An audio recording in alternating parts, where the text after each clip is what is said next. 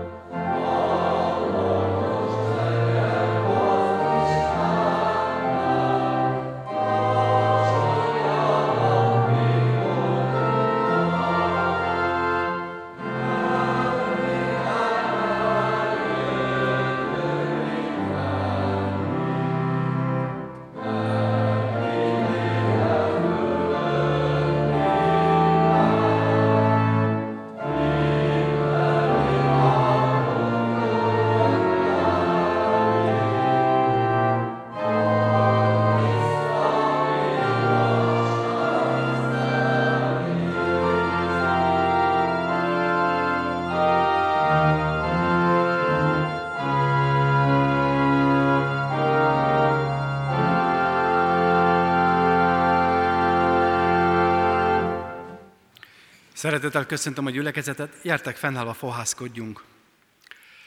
Ami segítségünk, Isten tiszteletünk megáldása, megszentelése jöjjön Istentől, aki teremtett, fenntart és bölcsen igazgat mindeneket. Amen. Menje, édes atyánk, itt vagyunk, te előtted, a te hajlékodba, és köszönjük, hogy ideértünk. Köszönjük, hogy bármit is félre tudtunk tenni, hogy hozzád jöjjünk a te szavadért. Kérünk hát, beszélj velünk, szólíts meg minket, hív meg bennünket a te országodba, hív meg bennünket igaz bűnbánatra, hív meg bennünket követésre, odaadásra, odaszánásra. És a mi szívünk hadd legyen kész azt mondani, hogy igen, Uram, itt vagyok. Szólaljon meg hát így igéd, érjen el szívünkig, és mi pedig hadd legyünk valóban készek azt befogadni, és aztán úgy élni, téged követve. Köszönjük, hogy bizalommal kérhetünk. Amen. Isten igéjét, szeretett testvérek, olvasom az 51. Zsoltárból, annak a 16-tól 19. terjedő verseig, verseit, amelyek így szólnak. Ments meg, mert vért ontottam, ó Isten, szabadító Istenem, és igazságodat újongva hirdeti nyelvem. Nyisd meg ajkamat, Uram, és dicséretedet hirdeti szám, hiszen a véres áldozatot nem kedveled, és ha égő áldozatot adnék is, nem vennéd szívesen. Isten előtt a töredelmes lélek a kedves áldozat.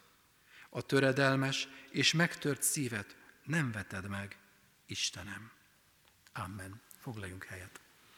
Gyülekezetünkben néhány évvel ezelőtt egy biblióra sorozatnak az egyik estéjén egy nagyon izgalmas vita támadt az áldozat fogalma körül.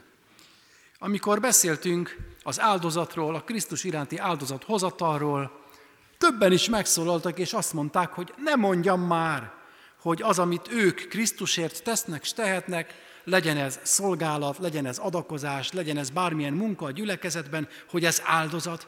Ez nem áldozat, mert ők ezt jó szívből, szeretettel, hálából, mint egy fölajánlásként teszik. Ez nem áldozat. Számukra az áldozat fogalma valami megterhelőt jelentett, és hiába próbáltam magyarázni, hogy de ugyanolyan ez, mint az Ószövetségben, mikor elvitték azt a bárányt vagy azt a bikát, és visszavonhatatlanul ott hagyták, mert ott levágták egy részét, elégették, más részét megették, de visszavonhatatlanul le kellett róla mondani, oda kellett adni áldozatul. Igen, izgalmas volt. Vajon áldozat? Nem áldozat? Amit én adhatok, amit én szánhatok oda az én Uramnak? A felolvasott szakaszunkban, a felolvasott ige részben arról van szó, Dávid bűnvallást tesz, és a bűnvallásához azt a gondolatot csatolja, hogy Isten nem szereti, nem kedveli a véres áldozatot, az égő áldozatot. Hozhatnék, de, de, de nem ezt szeretnéd. Pedig Dávid pontosan tudja az Ószövetséget, Pontosan tudja, hogy mikor és milyen áldozatot kell vinni, pontosan tudja a vétek áldozatnak is a rendjét, a menetét, vétkeztem, mit kell tenni.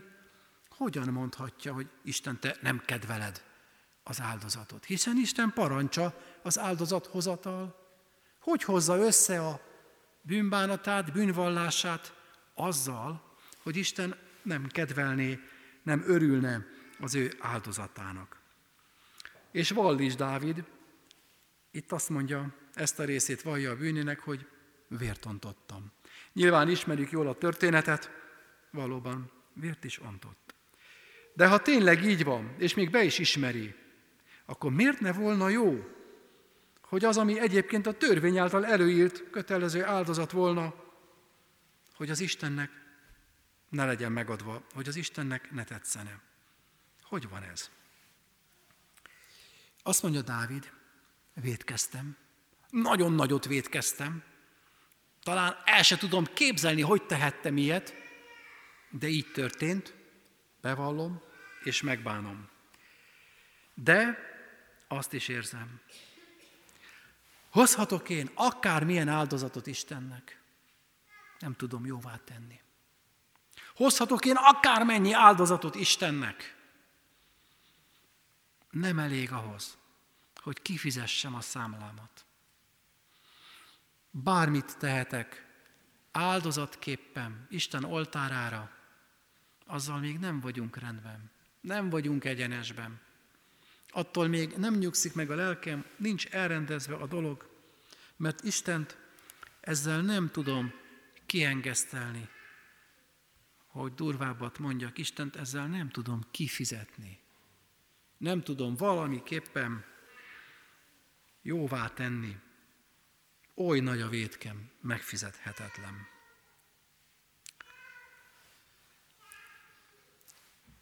Egyik éven egy biblia sorozatban, biblia ismereti sorozatban az Efézusi levélről beszélgettünk, és az Efézusi levélben Pál apostol azt mondja, hogy, hogy halottak voltatok, és Isten életre keltett benneteket, mert egykor mi is, és elmondja, hogy hogyan éltünk, mint a pogányok, az érzékeknek kiszolgáltatva, az elemeknek kiszolgáltatva, és hogy kegyelemből van üdvösségetek. És lement a Biblióra szépen jó rendel, és utána oda jön hozzám valaki, és azt mondja, tiszteletes úr, mindent értek, amiről beszéltünk, de én nem éltem úgy, mint amiről itt szó van. Én nem követtem el ezeket a bűnöket. Én, én nem voltam ilyen, ilyen rossz ember. Én nem voltam kicsapongó, nem voltam panázna, nem vettem el a másét, nem azonosultam a világ mindenfélével, én kaptam egy jó, tisztességes, erkölcsös nevelést, én, én azt szerint éltem, akkor most ez hogy van? Mert hiszen mondhatja bármelyikünk, hogy nem csináltam ilyet, mint Dávid. Nem vettem el a más asszonyát, nem gyilkoltattam meg annak a férjét, nem gondoltam, hogy akkor innen kezdve minden rendben van. Én, én ehhez képest Azt mondja az Úr Jézus, a bűn az, ha valaki nem hisz ő benne. A bűn az, ha valaki nem tudja magára venni azt, hogy ő értem jött, hogy a kereszten ő fizette meg az én számlámat. A bűn az, ha én nem tudom letenni az életem bűneimmel, mindennel együtt Krisztus kezébe, hogy aztán innen kezdve kövessem őt. A bűn, ha nem követem Krisztust. Hogyan vagyok én ezzel? Nagy dolgokat nem tettem? Lehet. Csak valami, mint mindenki más? Lehet. Talán, amit Dávid maximum gondolatban, mert egyszer valakire rosszat gondoltam, vagy csúnyát mondtam? Lehet. De azt mondja Jézus Krisztus, ha bármit is mondanál magad mellett, hogy neked miért nem kell ilyen nagy bűnbánatot tartanod. Neked miért nem kell ebben a kérdésben így nagyon elmélyedned. Akkor azt mondom, amíg nélkülem éltél, a sötétségben voltál. Ahogyan azt Pál az efézusiaknak írja, egykor sötétség voltatok. Krisztus nélkül sötétség voltam. És mióta Krisztussal járhatok is, és talán hiszem azért vagyunk itt, mert Krisztussal járunk, azóta is, igen, bizonyosan volt, hogy vétkeztem. És talán a legutóbbi urvacsora vétel óta is valamiben vétkeztem, vétkezhettem. Hogyan állok meg Istenem színe előtt? Hogyan állok oda az én Uram elé? Jézus szavai egyértelműek amikor beszél a törvény magyarázatáról, és azt mondja, ha csak azt mondod, hogy bolond, már kimerítetted a nevé parancsolatát. Ha úgy tekintettél arra a másikra, már kimerítetted a ne paráznalkodjat, és lehetne sorolni. Ha szembenézek ezekkel őszintén, akkor azt mondom, amit Dávid. Egy áldozat hozatallal nem tudom mindezt helyrehozni. Nem, hogy visszacsinálni nem, de kifizetni sem. Istent valamiképpen kiengesztelni sem. Mert oly kevés, amit én adhatok. És amit én adhatok is, azt sem másból adom, mint amit tőle kaptam. Csak az övét adom vissza. Nem a magaméból, merítek, és adok fizetségül.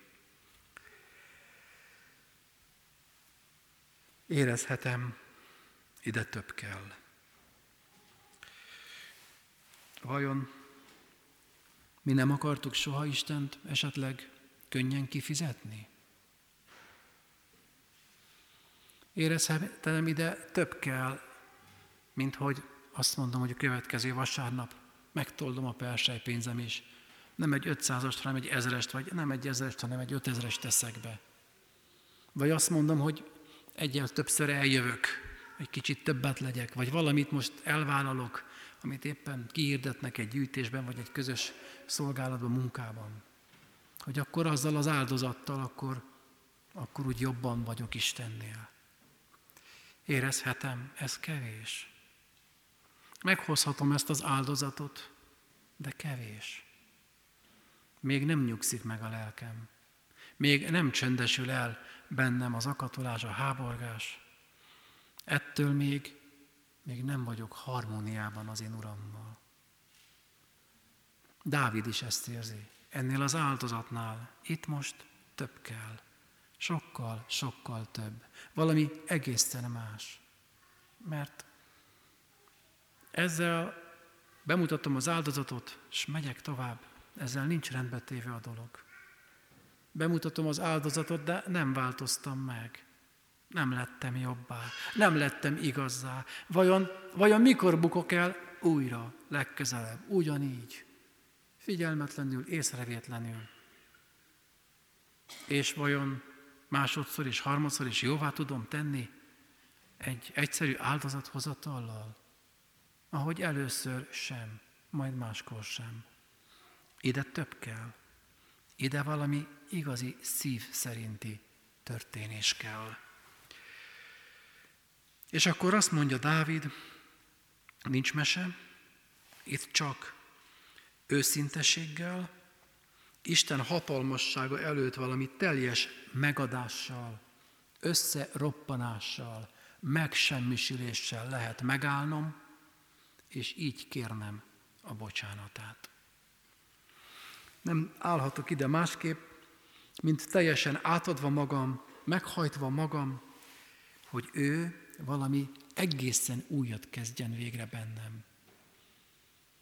Hogy ő engem összetörtségemből, szétesettségemből felépítsem.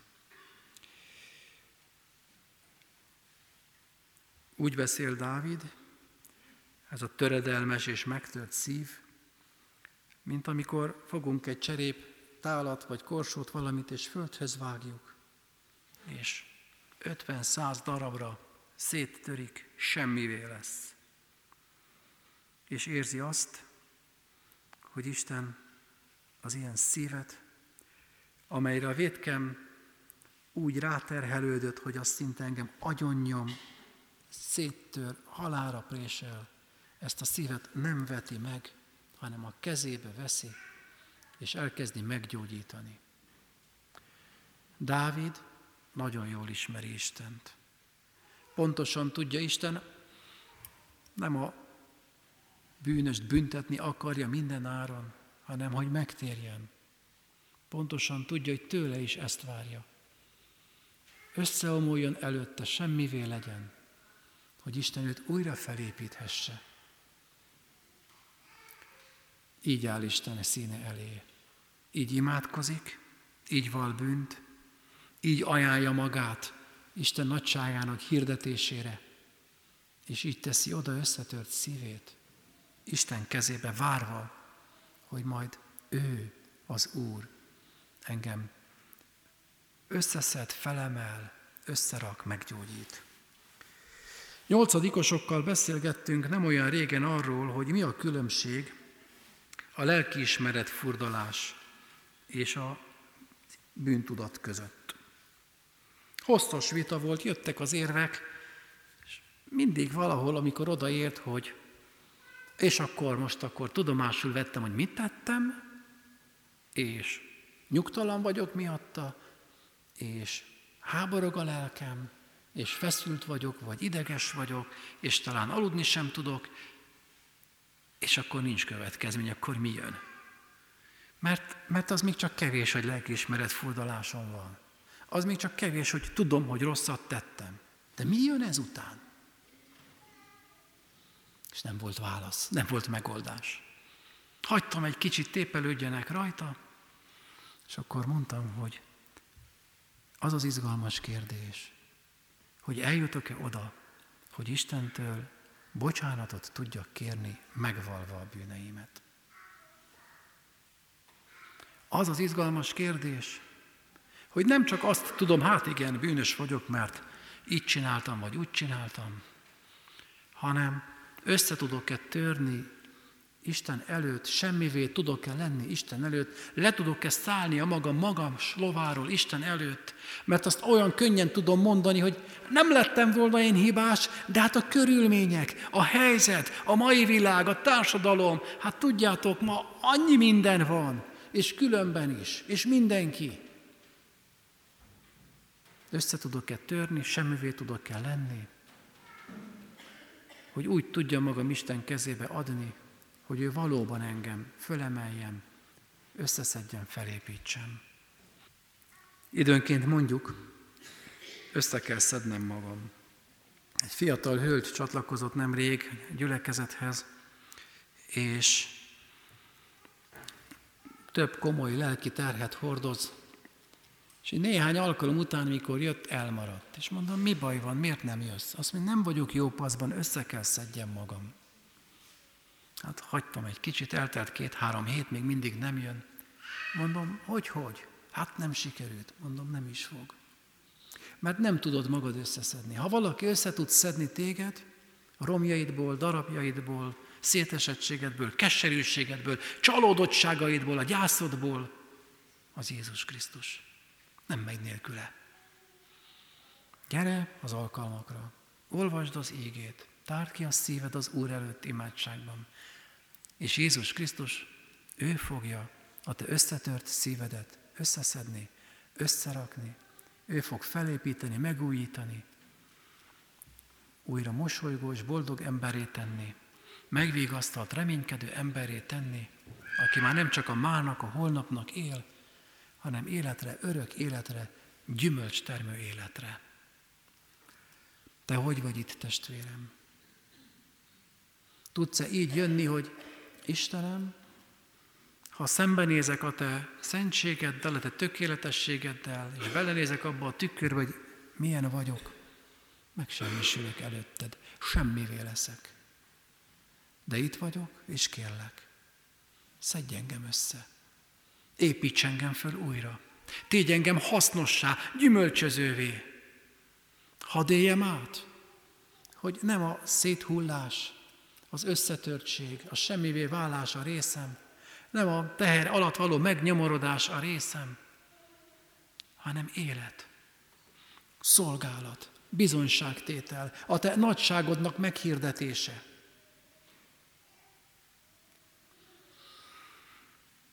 Amikor Ezékiel a profétának azt mondja Isten, hogy állj neki profétálni ott a csontokkal teli völgyben, az a döbbenet, hogy eljő a lélek, és elkezdenek összerendeződni a csontok, hús nő rájuk, megelevenednek.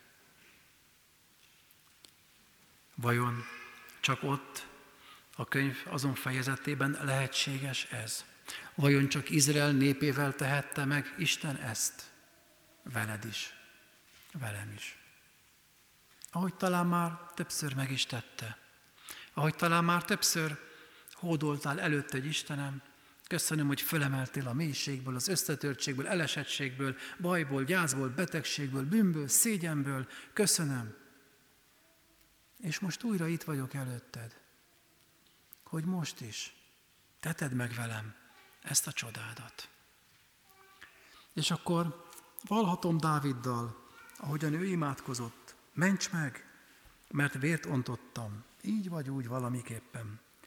Ó Isten, szabadító Istenem, és igazságodat újongva hirdeti nyelvem, hisz tudom, hogy Te vagy az igaz.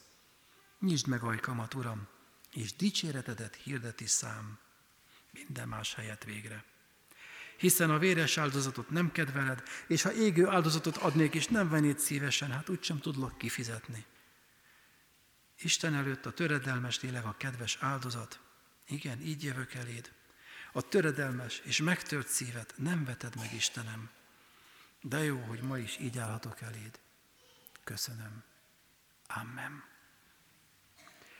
Ige hirdetésre válaszképpen a 295-ös számú dicséretnek mind a két versét énekeljük. A 295-ös számú dicséretünk így kezdődik.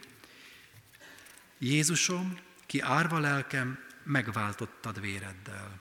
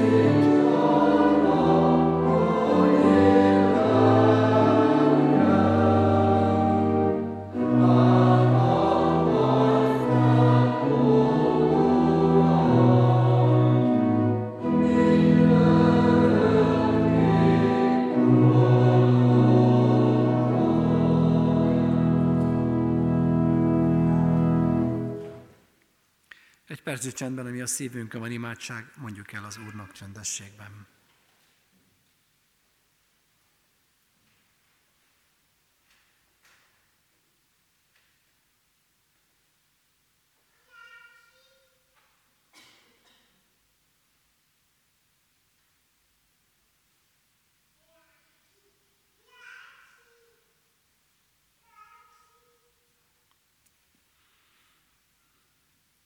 Amen. Köszönjük, Úr Jézus Krisztus, hogy ma este is Te hívsz bennünket. Köszönjük, Úr Jézus Krisztus, hogy gyakorolhatunk bűnbánatot. És köszönjük, hogy Te így akarod áldottá gyümölcsözővé tenni életünket. Megvalljuk neked, semmink sincs, amivel jöhetnénk hozzád, amivel valamiképpen magunkat valóban igazolni tudnánk, vagy amivel magunkért fizetni tudnánk. Köszönjük, hogy Te fizettél értünk. És köszönjük, hogy ma újra így lehetünk előtted, odaszámva, odaadva magunkat, hogy Te cselekedj rajtunk, hogy Te munkálkodj rajtunk, hogy te tégy bennünket áldottá, gyümölcsözővé. Köszönjük, hogy nálad van vigasz, szabadulás, gyógyulás, reménység, hogy te adtál nekünk új életet, és újítsz meg újra és újra, hogy szolgáljunk téged örömmel és hálával. Hadd legyen háttelve ajkunk a te dicséreteddel. Segíts meg bennünket. Ne csöndesen, bátortalanul elhallgassuk a te rajtunk való nagy munkálkodásodat, hanem zengjük. Kérünk erre téged. Köszönjük, hogy meghallgattál. Légy velünk munkáinkban, légy velünk, ami szolgálatunk van a gyülekezetben, az Anyaszent Egyházban. Légy velünk szeretteink körében, légy szeretteinkkel közel és távol. Könyörülj, ha valakinek gyásza van köztünk, gyógyítsd, ha valaki beteg, adj tűrést a szenvedőnek. Igazgass bennünket mindenkor. Áld meg így gyülekezetünket, Anyaszent egyházunkat, magyar népünket, nemzetünket mindenütt a világon. Köszönjük, hogy meghallgatsz, légy érte áldott, ó Urunk. Amen. Az Úrtól tanult imádságot mondjuk el együtt. Mi atyánk, aki a mennyekben vagy, szenteltessék meg a te neved.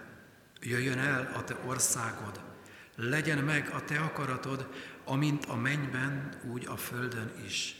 Minden napi kenyerünket add meg nekünk ma, és bocsásd meg védkeinket, miképpen mi is megbocsátunk az ellenünk védkezőknek. És ne védj minket kísértésbe, de szabadíts meg a gonosztól, mert tiéd az ország, a hatalom és a dicsőség mind örökké. Amen. Növekedjetek a kegyelemben, és ami Urunk, üdvözítő Jézus Krisztusunk ismeretében. Övé a dicsőség most, és az örökké valóságban. Amen. Kedves testvérek, köszönjük Istennek az igét, amit ma is adott és hirdettetett közöttünk, és köszönjük Bödger Antalnak, hogy elvállalta az ige hirdetés szolgálatát.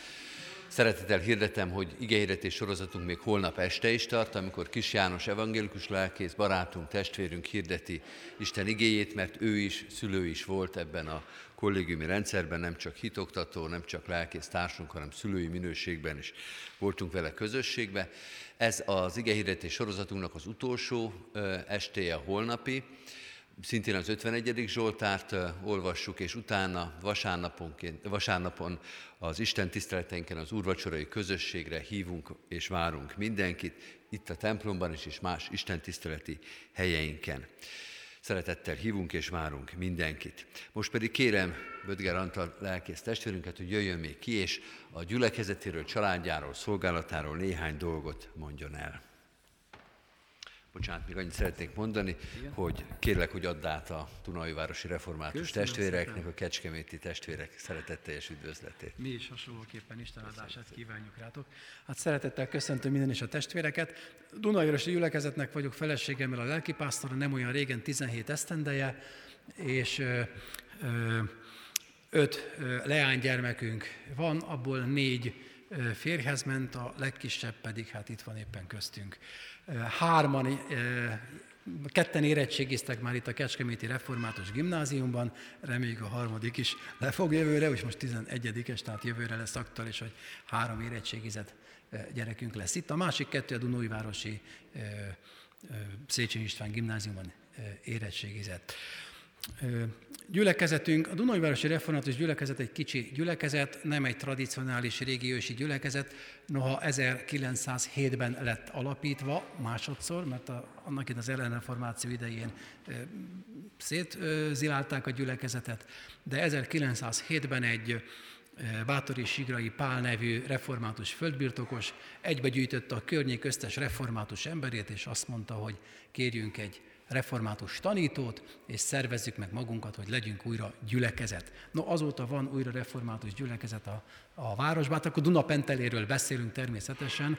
Egyébként egy, a Pentele akkor egy, egy jól működő, jól gazdálkodó, sok iparossal, molnárral, borászakemberekkel, stb. működő falu volt meg halászok természetesen, és később épült mellé Stalin város, ami ugye most Penterével együtt lett Dunói város.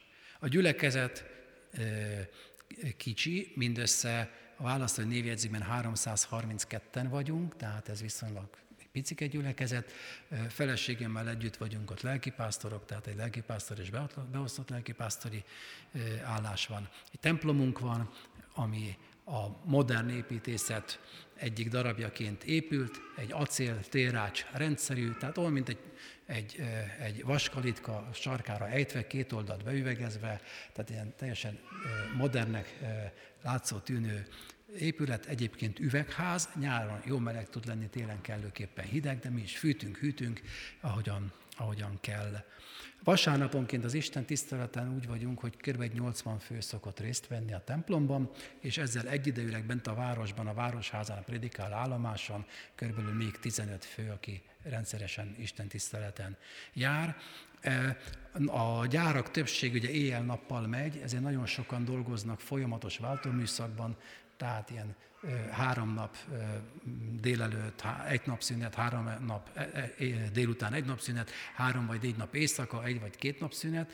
Na ennél fogva azt lehet tudni, hogy ezek a folyamatos váltóba dolgozó emberek egy hónapban egyszer, vagy maximum kétszer jöhetnek Isten tiszteletre, mert munkában vannak. Így ez az átlag nagyjából vasárnapi száz fő, aki jár a két helyen, ez összesen olyan legalább 250 minimum havi rendszerességű templomba járót jelent a gyülekezetben, amiért hálásak vagyunk. Van egy templomunk, egy parókiánk, a belvárosban van egy 50 négyzetméteres lakás, amit gyülekezeti otthonnak használunk, bibliaórák, babamakör, KT óra, ilyenek történnek ott idősek délelőttje, tehát különböző alkalmak, szinte a hétnek majdnem minden napján, 4, 3, 4, 5 nap, mikor, hogy van illetőleg van egy szorvány gyülekezetünkben egy, egy gyülekezet otthonunk, egy megörökölt családi ház, ahol nagyon hatalmas munkát végez az Úristen, mert két főről indult a gyülekezet, abból az egyik meghalt, ő hagyta ránk a házat, és most Isten ajándékaképpen már ha 20 alatt vagyunk, akkor kevesen vagyunk, úgyhogy nagyon nagy öröm ez a, a számunkra, de hát ez, ez csak ajándék, tehát csak ámulunk rajta, hogy ez tényleg így van, mert ez hihetetlen, tehát ezért semmi extrát nem csinálunk, ez az Istennek csodálatos műve. Így él a gyülekezetünk, így vagyunk nagyjából. Most tervünk egy a templom udvarban egy gyülekezeti házat, egy gyülekezeti otthont építeni, mert helyiségek szűkében vagyunk, de reménységünk, hogy ezt a jövő év során, vagy ez év jövő során meg tudjuk csinálni. A városban lett egy református általános iskola, a, az egyik volt iskolát, volt Ságvári iskolát, amit most utóbbi időben Szilágyi Erzsébet iskolának neveztek, átvette a halásztelki oktatási központ, így most már a mi városunkban is végre van református iskola. Most, akik most jönnek elsősök, azok már a református iskolába fognak beiratkozni. Nagy öröm, nagy reménység, de nagyon nagy küzdelem, mert ugye nincs vallásos, tradicionális háttér, tehát egy erős, máig erősen baloldali beállítottságú gondolkodású város, Isten nélkül, egyház nélkül, sőt, ha nem mond rosszat az egyházra, akkor már egész jó, mert ezt hallotta eddig. De missziói területként fogjuk föl, és így dolgozunk, szolgálunk benne. Nem tudom, mit kéne még valamit, vagy elég ez így nagyjából? Jó, úgyhogy én is köszöntöm a Kecskeméti Református gyülekezetet, minnyájukat, és kívánom mindannyiunk Dunajvárosiak nevében is Isten áldását, gazdagodását, növekedését mindenkor az egész gyülekezet közösségére. Isten áldja meg így bennünket, minnyájunkat. És akkor a záróének következik. A 388-as számú dicséretet énekeljük, és ha jól látom, annak valamennyi versét. thank you